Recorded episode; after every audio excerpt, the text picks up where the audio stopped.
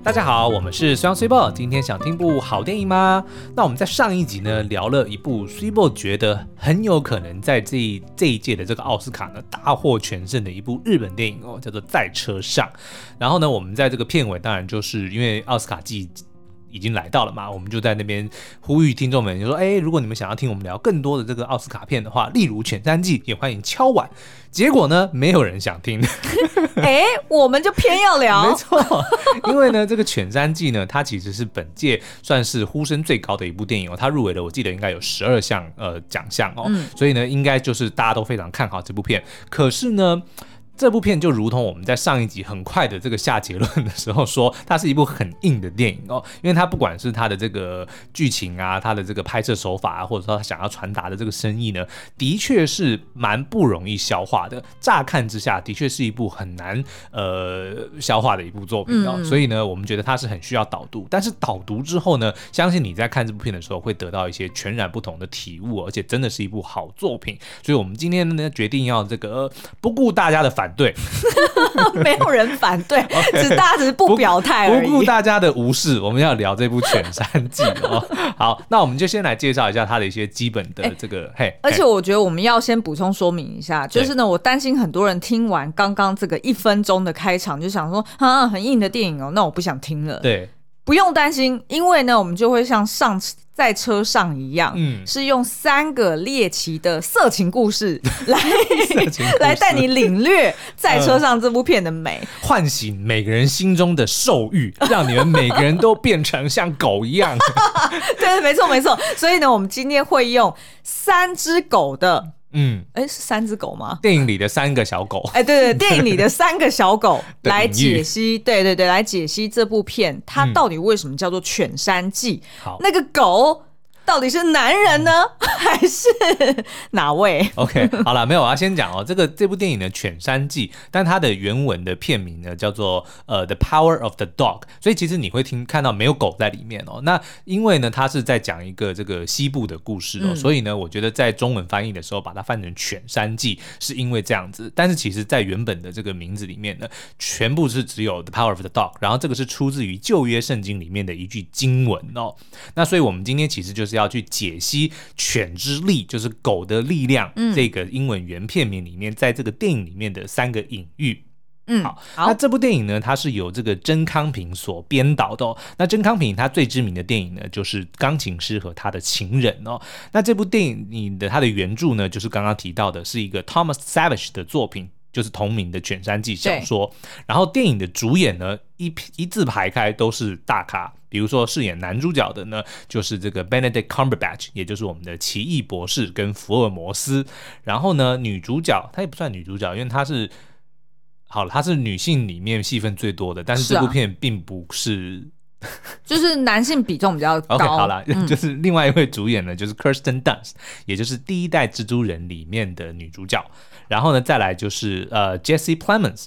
Jesse Plemons，你可能光听名字，也许你会不知道他是谁，但是你看到他的长相你就知道了，因为他长得非常像 Matt Damon 麦特戴蒙，但是长得比较有喜感，所以大部分的人就是，比如说一般蛮多人会戏称他说哦是山寨版或是谐星版的 Matt Damon，、嗯、可是他也是实力派演员，演过非常多的作品哦。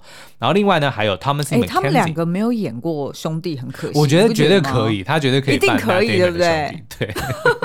好，好，再来呢是 Thomasin McKenzie，、嗯、那她就是近年来爆红的一位新的新生代的女演员哦。那她最近一部作品呢就是《迷离夜苏活》。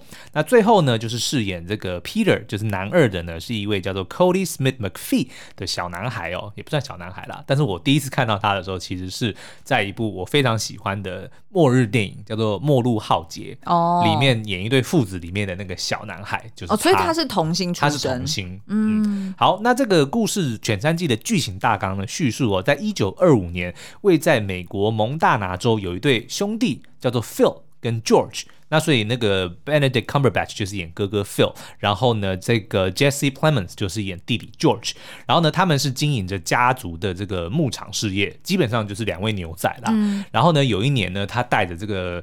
他们的牛群要去避冬的时候，避冬是避开冬天，因为我们这这一集是重录。对，因为前面我已经大概笑场三次，就是因为 Cibo 听到避冬笑场三次，我们才决定要重录。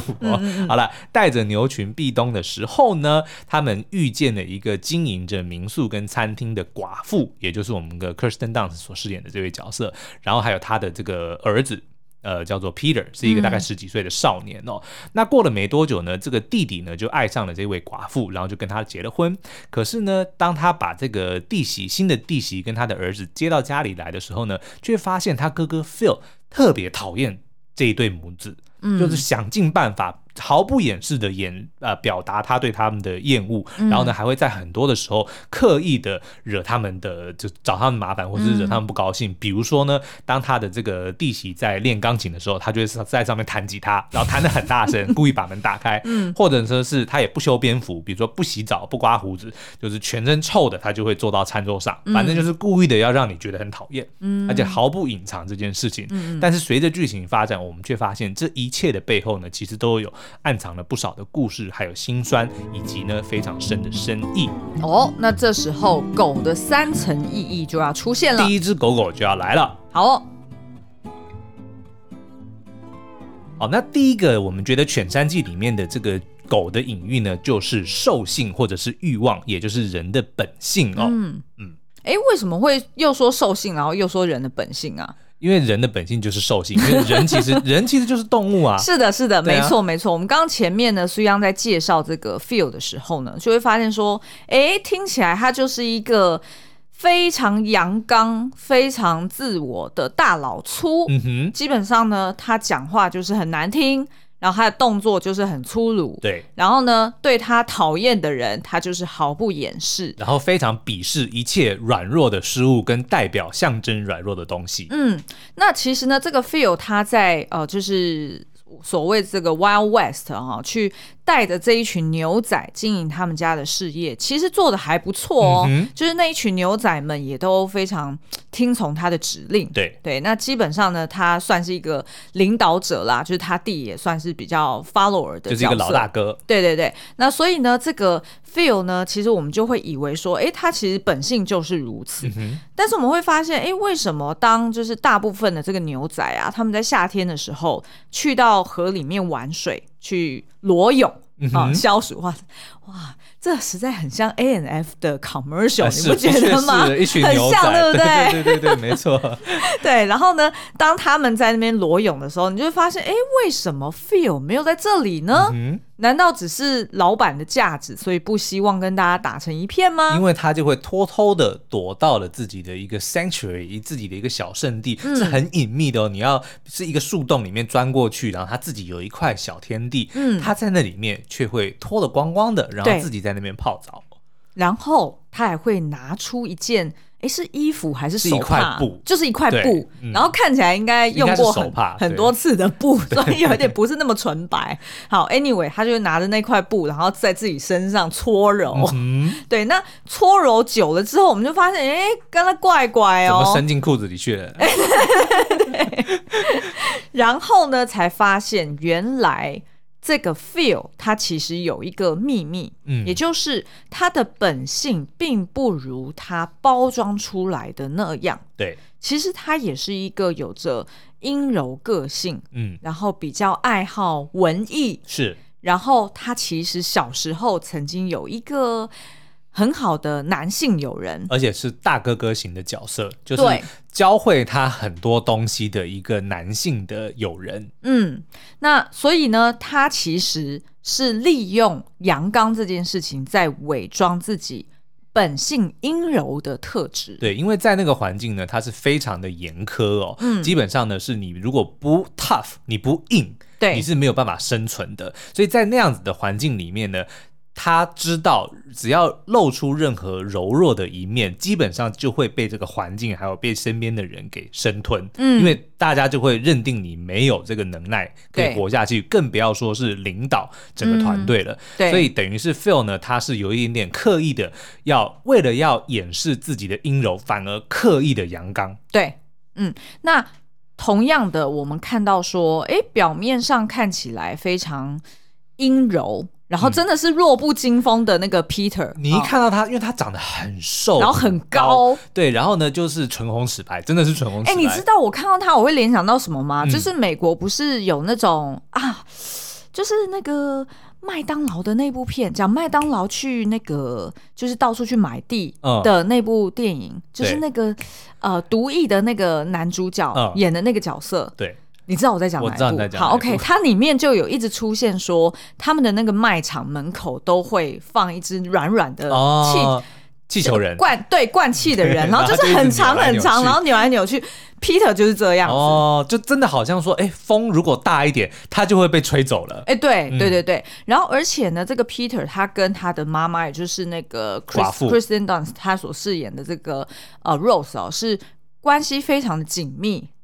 他甚至呢，有时候还会做一些漂亮的纸花，嗯，想要用来取悦他的妈妈。对，然后他自己呃，就是做了那些手工艺之后，其实他妈妈也会鼓励他。嗯，所以我们一开始看到这个他们俩的互动的时候，其实我那时候觉得说。哇塞，这个妈妈很先进哎、欸，很开明，就是很像现在的妈妈。因为否则在那个年代，一九二零年代，照理说应该会比较刻意的去打压儿子，说你怎么可以就是做这种手工艺，或者是怎么样？对啊，我们这样讲好了，你就不要说是那个时代。嗯 Peter 他的这个言行举止，即使是在现代，他都很有可能会成为被霸凌的对象。啊、大家都会觉得说啊，比如说男娘娘腔，或者说你怎么像个女孩一样，对、嗯，就会用这样子的方式来攻击他。更不要说是在一百年前的西部，嗯、就是我们刚刚讲到一个非常严峻，就是你只要稍微软弱，你就活不下去的这个环境。而且重点是，他们原本经营的民民宿就只剩下他跟他妈两个人嘛。对，那民宿。意味的就是会接待很多的陌生男子，嗯，对吧？所以等于是说会有各式各样来自四面八方莫名其妙的一些威胁势力。对，但是呢，诶，这个 Peter 居然看起来好像还长得蛮好的，就是也没有受过什么大的创伤还是什么样的问题哦。对，那所以呢，这个呃，我们就会发现说，诶，Peter 他其实对于啊、呃、这个 Wild West 这些大自然的花草鸟兽。都非常有兴趣，嗯，然后他想要成为医生，所以也常常想要到处去探险这个环境，然后去搜集一些呃，就是可以回来做实验的小物啦。对，但是呢，嗯，你就以为说，哦，他真的就是一个很柔弱的男子，错。第一个让我们惊吓到的呢，就是他有天抱了一只兔子回来，然后还跟他妈玩得很开心，然后跟那个侍女玩的很开心。没想到第二天，当这个侍女要去叫他的时候，发现 Peter 正在解剖那只兔子，对就直接瘫在他的桌子上，而且若无其事，就因为他想要日后要当医生，他要学解剖，嗯、所以他他那只兔子他就是毫不手软的，就直接变成了他的实验对象。嗯，也就是说呢，Peter 他并不会为了。别人或者说在乎别人的眼光去隐藏自己，对，他认为该怎么样就是怎么样。他平常也许表现的很柔弱，但他当他发现说他需要这只兔子要解剖这只兔子来学习的时候，他也是毫不手软，他就做了这件事情。嗯嗯，而且呢，我们会发现说呢，就是如果你看 Phil 跟 Peter，哎，他刚好是一个相反的相反。嗯，什么意思呢？就是 Phil 表面阳刚，但是内心其实是比较柔弱的。对，但是 Peter 是完全的相反过来。然后这个故事呢，它精彩的地方就是在于两个人一开始的叠对叠，嗯，然后到后来的一个大反转，对，然后才会让大家去呃深思说，到底在这样子的荒野西部里面，什么样叫做真男人？对，而且你知道吗？其实电影的第一句你就会看到有。就是 P，其实那个声音就是 Peter 的声音，他在讲说，嗯、如果我不能够保护我的母亲，那我还算什么男人？嗯，所以大家就就一开始其实就已经破题，只是呢，一路上就我们看到真正大部分时候呈现男人的模样，反而是 Phil。嗯对，可是没想到后面我们才慢慢看到 Peter 的真面目。嗯嗯，好哦，那其实呢，这边呃，我们可以把那个呃一个阉割牛的一个隐喻拉到后面再来讲。好，哦，那反正就是我们先在这个所谓第一层的呃狗的这个意义，它的隐喻，也就是所谓的人的本性这件事情，我们先停一下，然后接下来我们来看看就是。呃，Phil 跟他的弟弟，哎，居然也有一些不同。然后，隐喻，嗯嗯，好。那我们因为很喜欢养狗，所以其实对狗做了蛮多的研究。这好像也不是什么了不起的知识，就是应该很多人都知道，说狗呢，它们的祖先其实是狼。对，真的很平凡。没有，但是我看很多纪录片啊，好了，反正呢，就是狗的祖先是狼哦。那狼原本就是在大自然里面的一个算是猎食者，但是经过人类的这个驯化或者是这个驯服之后呢，他们就变成了另外一个物种，就叫做狗。嗯、然后狗是一个非常社会化的一个动物，基本上跟狼是不一样。狼大家都知道，lone wolf。孤狼，对不对？但是狗呢是非常群体的，而且呢，他们是完全的被人类所改变了他们的习性。所以这个第二个呃卷山记里面狗的隐喻呢，就是在讲这个被社会化或者说被这个驯服的兽性。嗯，那这个被驯服的兽性呢，其实我们可以拿 Phil 跟他弟弟拿出来做一些 elaboration 哦。嗯、呃，如果以这个 Phil 来说呢，其实他很妙哦。你如果看他的这个就是呃言行举止，非常的粗鲁，非常的。大辣辣，对，但是他却是毕业于耶鲁大学古典学系，哦、而且他还精通希腊跟拉丁文呢。重点是他还很擅长弹乐器。对，在外形上呢，的确，嗯，就是 cucumber，当然就是非常的 有魅力。换句话说呢，就是他的这个呃背景或者说他的这个内涵，其实跟他的外表是完全不搭嘎的。嗯嗯，他拥有非常。深的这个文学造诣，嗯，然后呢，他也会多国语言，会弹乐器，但是他的外表却是个一天到晚骂脏话，然后呢，不修边幅，不洗澡，不刮胡子，嗯，的一个大老粗，嗯。可是反观他的弟弟 George 呢，他弟弟他反而书读的没有哥哥那么多，所以他其实就是蛮早就。投身于工作，对，然后呢，他的外形呢也是稍微比较微胖，留个小胡子哦，所以照理来说呢，这个背景好像比较符合 Phil 的那些言行，因为他可能如果书读的没那么多，他就没有那么多修养，然后可能他也比较不会懂那么多的事理，而是用他自己的这个思维来判断。但是其实呢，这个 George 反而反过来，他一天到晚呢非常的注重自己的言行，他讲话很有礼貌，然后呢，他也很在意自己的这个外表，就很像绅士。对，他的这个装扮虽然都是牛版牛仔装扮哦，牛。牛仔装扮，可是都是精心打扮过的。然后呢，不戴帽子的时候，他会梳个油头。然后呢，他也会非常的在意礼节。他甚至娶了这个 Rose 回来之后呢，诶，还会很用心的，比如说帮他准备了钢琴，让老婆可以继续的去学习这个弹弹钢琴。然后呢，他还会约市长，约一些诶有头有脸的人物到家里来做一些文明的 social，然后还会请太太表演。就是他其实做了很多，反而是不符合他的这个。成长背景，或者他的、嗯、他的这个背景的一些行为，嗯嗯，然后原因揭露了，对，就是这个 Phil 呢，他其实是呃有同性倾向的，对，然后他在年少的时候有遇过一个叫做 Bronco Henry 嗯。的一个算是大哥哥吗？其实也是一个牛仔，另外一位牛仔、然后他算是呃教会了 Phil 很多事情的一个。长辈角色，那当然也有可能是情窦初开的对象。是的，嗯、那当然就是牛仔对牛仔，他可能承袭以就是承袭下来的一个生存之道，就是在这样子的荒野西部里面，你要生存，你就必须要展现真男人的面貌。嗯，也就是承袭了这个这个呃既定印象说，说你就是要表现的非常的粗俗，表现的非常的强悍，你才有办法在这边生存。那尤其是对于 feel 这种本质上是比较呃阴柔，然后可能文艺气息比较重的人，他可能更容易成为人家眼中的目标、嗯、攻击对象。是，所以尤其是在牧经营牧场这方面嘛，因为毕竟他们并不是一开始就生于上流社会。对，如果一开始就是生于上流社会，那可能这个对他来说还是一个优势。可是就是因为他们家族是经营牧场事业，你是不可能是靠着你那些文学或音乐的造诣，对，然后可以帮助你的家族事业的。所以等于他这个 Bronco Henry 就曾经教过他说：“你一定要比就是你原先的本性要来得更强悍才行。嗯”所以他就承袭了这样子的成见，然后觉得说：“哦，我就是要这样子社会化我自己，所以我不能我不能表现任何真诚的一面。”对，但是我觉得这部电影厉害的地方就在于呢，这个 Bronco Henry。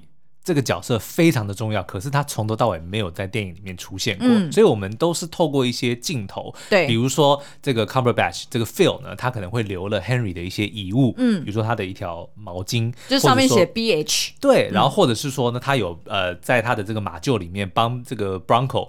的那个马鞍，他做了一个纪念碑，嗯、然后我们会看到上面的钉子竟然被、哦、被刻成爱心的形状，真的，就是这些真的是很小很小的。那时候看的时候，嗯、你先看到了，你眼睛很利，然后你就说那不会是爱心吧？然后我讲说怎么可能用手刻一个爱心在那边？嗯、结果没想到镜头还拉近，然后真的就是爱心，是不是？对，对，所以我觉得这就是这部电影跟这个导演曾康平厉害的地方哦，就从头到尾 Henry 没有露过面，没有说过一句话，可是我们却从他 Phil 的言行，还有 Phil，我们待会会提到、嗯、Phil 对 Peter 的言行，我们能够感受到当年的 Henry 是怎么样的影响跟教导了 Phil，导致他知道说他不能够这么轻易的表现出自己的本性，他得要用想尽办法，要用更阳刚的方式来掩饰自己的阴柔。而且我觉得听起来啊，就是即便是大家现在知道的，就是 Phil 他的秘密就是他有同性倾向，嗯、他要这样子社会化，我觉得。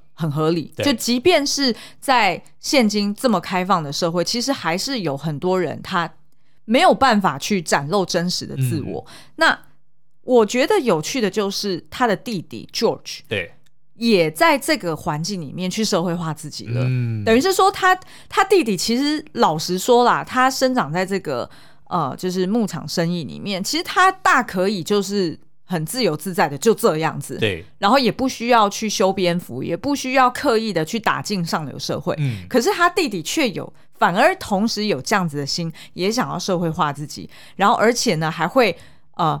用来去有点像是影响他的妻子，对，因为 Rose 也不是那种本来就很会弹琴，嗯、然后也有学过啦，对，对，有学过，那可能好像看起来也不是他的兴趣吧。嗯、然后所以呢，他还会把人家约进来自己家里面做客，然后他是有一点白目的，强迫他老婆要现场表演，嗯、明明他也没听过他老婆弹，就是。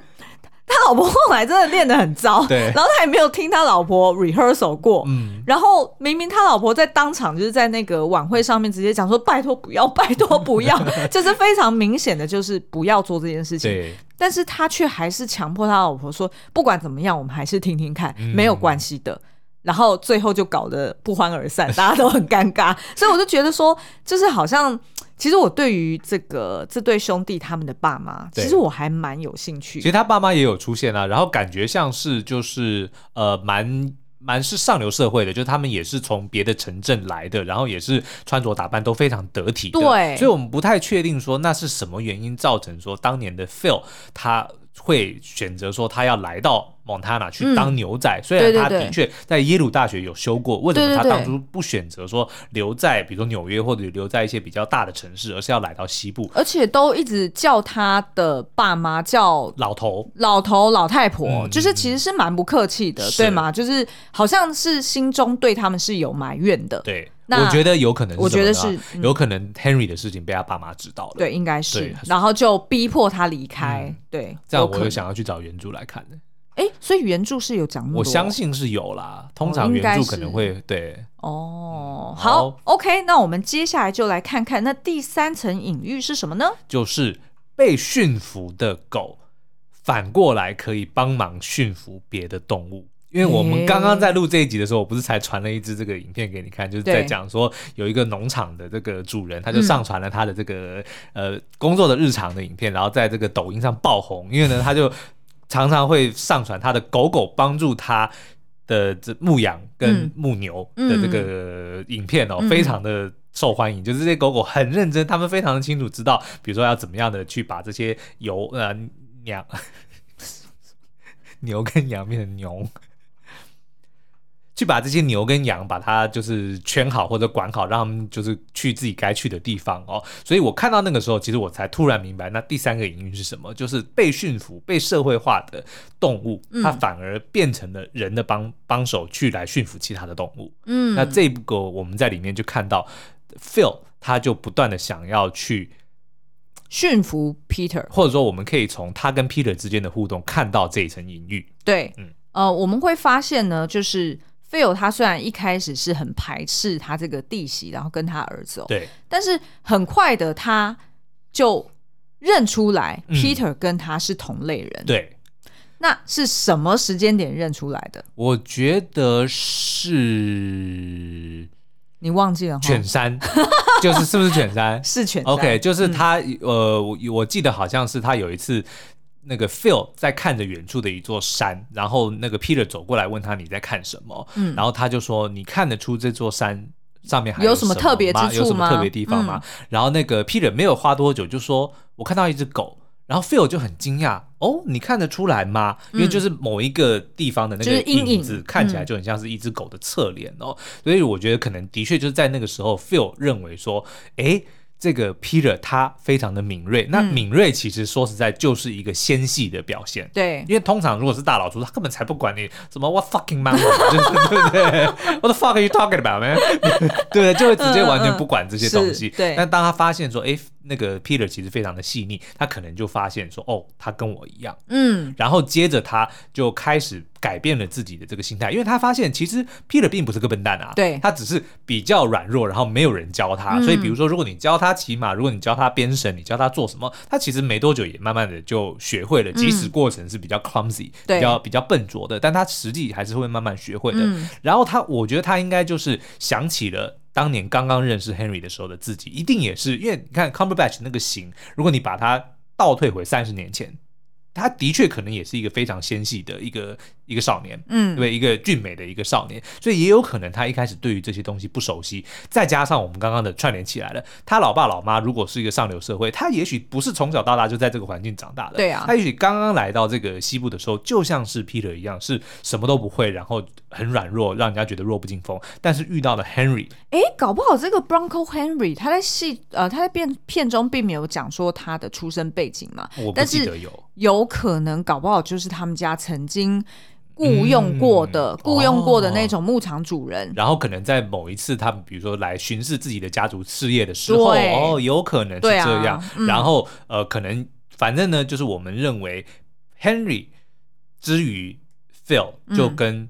Phil 之于 Peter 是一样的，对，所以我们才觉得说，后来当这个 Phil 发现 Peter 跟自己很像，他就变成了当年的 Henry，然后用同样的方式，不管是在教导还是在试图保护 Peter，让他能够不被这个世界吞没，因为在 Phil 的眼光里，他认为 Peter 这样子的孩子就跟我一样。如果我们不做点什么去隐藏自己的本性，去改变的话，我们一定会被生吞活剥。没错，嗯，那刚刚为什么我说那个阉割牛的要把它，就是我想要留到这边讨论哦，就是再次证明说，为什么 Phil 他是呃自我社会化之后，他还想要去帮助 Peter 社会化，嗯，就是因为呢，你看他其实那个呃，就是电影中有一个段落，就是 Phil 他有去阉割那个。那个应该是牛的睾丸，嗯，然后呢，呃，他割的非常的非常的狠，就是非常的利落，然后基本上呢，他一弄完，然后哎，他好像手也受伤了，对，然后后来呢，就是应该是下一幕，他就后来就带着这个 Peter 到了呃野外，然后去教他怎么搭帐篷，嗯。不是那个搭帐篷，是真的 literally 搭帐篷。好好对对对，就是反正就是有一点像是教他怎么野外求生。嗯哼嗯哼，那所以也就是从那时候我们就可以看见，就是 Phil 他其实是刻意的要去把他的这个真实的，对，然后而且是真实的本我给阉割掉。哦，然后去。他也要 Peter 跟他一样，OK，所以我在我在猜测，就是那个阉割牛为什么要特别的特写，嗯、然后还要就是放大，我觉得一方面是去凸显这个呃西部牛仔世界的这个这个什么怎么讲艰辛，对，呃，然后非常的 hard labor，但是我觉得同时他也是要去影射说要把这件事情给，就是他的那个本质要把它阉割掉，嗯、对，所以他也这样子去期待 Peter，但是殊不知。Peter 其实早就已经找到了他自己的生存之道，嗯、而不需要一定要走 Phil 的这一条路。对，我觉得 Phil 就是光是这一点就会觉得有点替 Phil 感到难过。是，你觉得我们最后要爆雷？我觉得我们不要爆雷，因为我觉得我们今天最了不起的就是做到这一点。他什么意思？就是、就是、其实我们这个呢。是吴磊的，哎、欸，对，我们聊了那么久，其实是吴磊的影评，欸、对，因为其实这部电影呢，最后有非常大的转折，然后我觉得呢，完全呼应了，或者说把我们刚刚讲到的这三个犬的隐喻呢，发挥到了极致，而且到后面你就会明白为什么最后的某个角色做了某个决定，然后导致某一个结果。哦，我们可以完全不讨论这件事情，但是我们却可以透过透过点出这三个隐喻，然后相信让大家去看电影的时候呢，更能够去注意这些细节，然后就会发现说，哇，原来这部电影真的是很好看。嗯，对啊，所以其实它并没有想象中那么硬啊，它其实是很硬啊。但是呢，我觉得很像什么？因为你知道牛仔很喜欢吃什么？很喜欢吃牛肉干。就是我常常买那个 Costco 的那个 Jack Jack Link Jack Link 的那个牛肉干，很硬，但是呢，吃起来其实你咬久了之后很香。我觉得其实这部电影就有点像是那个，就是它不好，你慢慢的咬，慢慢的咀嚼它的那些。香味，或者说它的那些养分才会慢慢的出现，嗯、但是乍看之下，它只是一个又干又硬的一块肉。哎、欸，而且我觉得啊，其实我一开始看的时候，我大概看一半，然后我就看不太下去，然后我就有点放弃去跳去看韩剧。嗯、就是呢，那时候我为什么会放弃？这这一点也是想要跟大家分享一下，就是你很有可能会跟我遇到同样的状况，就你会觉得它有一点很古典哦，它的拍摄手法跟它。的演法，嗯，你会觉得很像是什么大河恋哦，就是很像是那种史诗级的，对，九零年代史诗级的电影的手法，嗯、哼哼然后你就会觉得啊，就是现在这种片，嗯，还还 work 吗？就会一个镜头停在那边很久，对对，对。然后会。就是什么话都不讲，就是没有什么语言，嗯，然后他去传达那样子的情感，对，所以就会你有一点没有耐心。但是相信我们，就是也许你今天听完我们今天的这个解析之后呢，去看片的时候就会发现，哎，他其实没有想象中的那么硬哦，嗯，然后看完之后，他绝对会带给你很多的反思。好哦，嗯，那今天就以这个三只狗的隐喻。带出了本届奥斯卡呼声最大的《犬山记》。那同样的呢，在节目的最后，我们要呼吁，如果大家还想听我们聊其他的奥斯卡电影的话，也欢迎五星留言告诉我们。但是如果你不留言，我们还是会聊。听起来好孤单哦！拜托啦，五星留言啦。好，那今天的节目就到这边喽，我们下次再见，拜拜。